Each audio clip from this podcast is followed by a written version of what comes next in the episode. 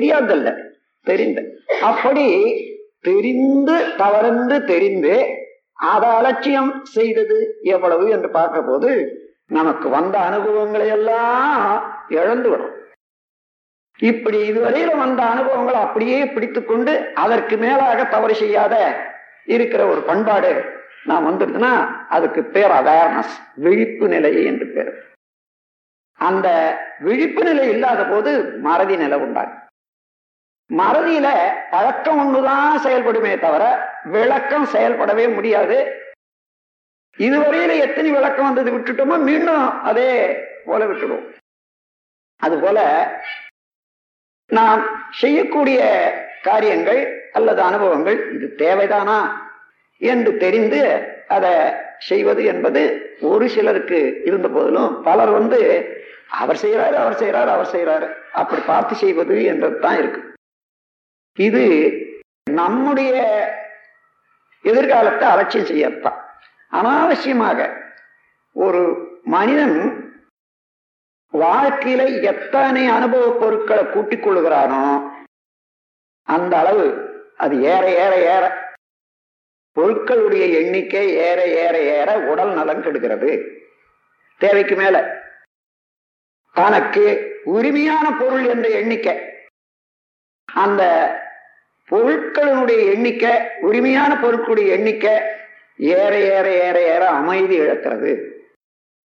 தான் தான் காப்பாற்றி ஆகணும் தன் நிழல தான் வாங்கணும் அந்த பொறுப்பெடுத்துக்கணும் என்ற அளவுல எத்தனை பேர் ஒரு ஒருவருக்கு கீழே அதிகரிக்கிறாங்களோ அந்த அளவுல சுதந்திரத்தை இழக்கிறோம். அப்போ மேல மேல மேல நமக்கு தேவையில்லாத பொருள் எல்லாம் கூட தேவையாக்கி கொண்டு கூட்டிக் கொண்டே போனோம்னா எங்க போய் முடியறது? அதிகமாக தேவையற்ற பொருட்களை தேவையாக்கி தேவை பெருகி துன்பம் அழிய கண்டோம். தேவைக்கு மேல் அதிகமாக துய்த்த தீங்கு பஞ்சபாதகங்கள் ஏழ்மை வியாதி.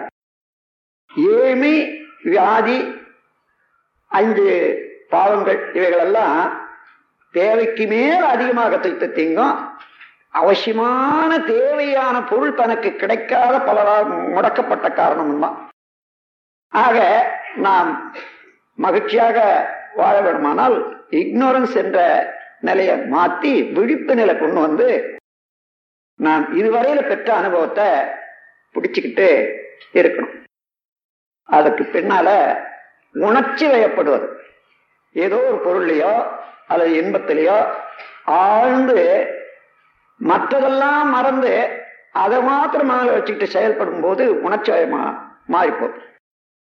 அதனால பல செயல்கள் தவறான செயல்கள் எல்லாம் வரும். அது எல்லாமே கூர்ந்து சிந்தித்து அமைதியோடு காரியத்தை செய்யற போது உணர்ச்சி வயப்பட மாட்டோம்.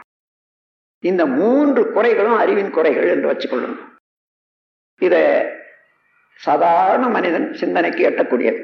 இந்த அளவுல சிந்தித்து சிந்தித்து செயல்படுத்தி கொண்டோமானால் அடுத்த தடவை நாம் செய்யும் போது அதை தவிர்க்க வேண்டியதை தவிர்த்து கொள்ள வேண்டியதை கொள்ளும் போது வாழ்வு எப்படி இருக்குன்னு பாருங்க.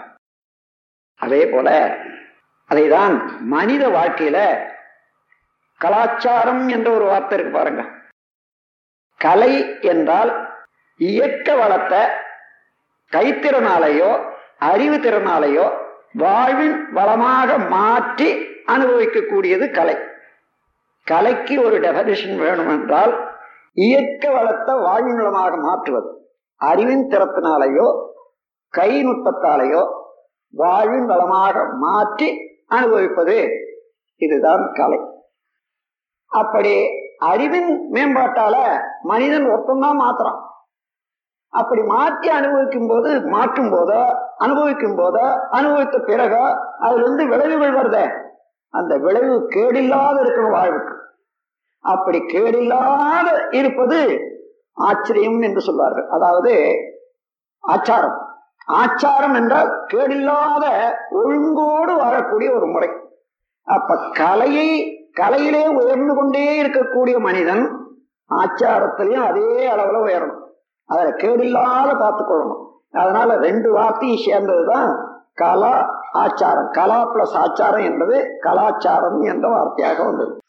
இந்த கலாச்சாரத்துல நாம் கலை மாத்திரம் அதிகமாக முன்னேற விட்டுட்டோம் ஆச்சாரத்தை புறக்கணிச்சோம். அதனாலதான் பல தீமைகள் உண்டாகின்றன. அப்படி ஒவ்வொரு செயலையும் அந்த செயல்திறமை செயல் நோக்கம் செயல்ல உள்ள இன்பம் அனுபவிக்கிற போது அதனுடைய விளைவறிந்து ஒழுங்குபடுத்தி கொண்டு செய்வது என்பதுதான் மனிதத்தன்மை. நாளுக்கு நாள் உயர்வதற்கும் அறிவு உயர்வதற்கும் வழிவகுக்குது அதே போல நாம் முக்கியமாக மூன்று செயல்ல தான் மனிதனுடைய செயல் அடங்கும். எண்ணம் சொல் செயல். எண்ணுவதில் ஒழுங்காக எண்ணணும் என்றதை பற்றி எண்ணம் ஆராய்தல் என்றதை நீங்க பயிற்சி செய்திருக்கீங்க.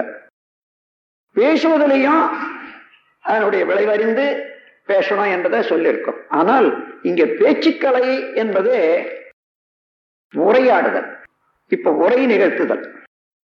நம்முடைய கருத்தை பிறருக்கு எடுத்து சொல்லி விளக்கி அவர்களும் மேம்பட செய்ய வேண்டும் என்ற எண்ணத்தோட பேசுறோம் பாருங்க. அந்த பேச்சு அந்த கலை எவ்வாறு இருக்கணும் என்பதை தெரிந்து கொள்வதற்குத்தான் கொஞ்சம் சந்தர்ப்பத்தை ஏற்படுத்தி வச்சிருக்கேன். நம் கடமை அறவாழ்வின் நாட்டத்தே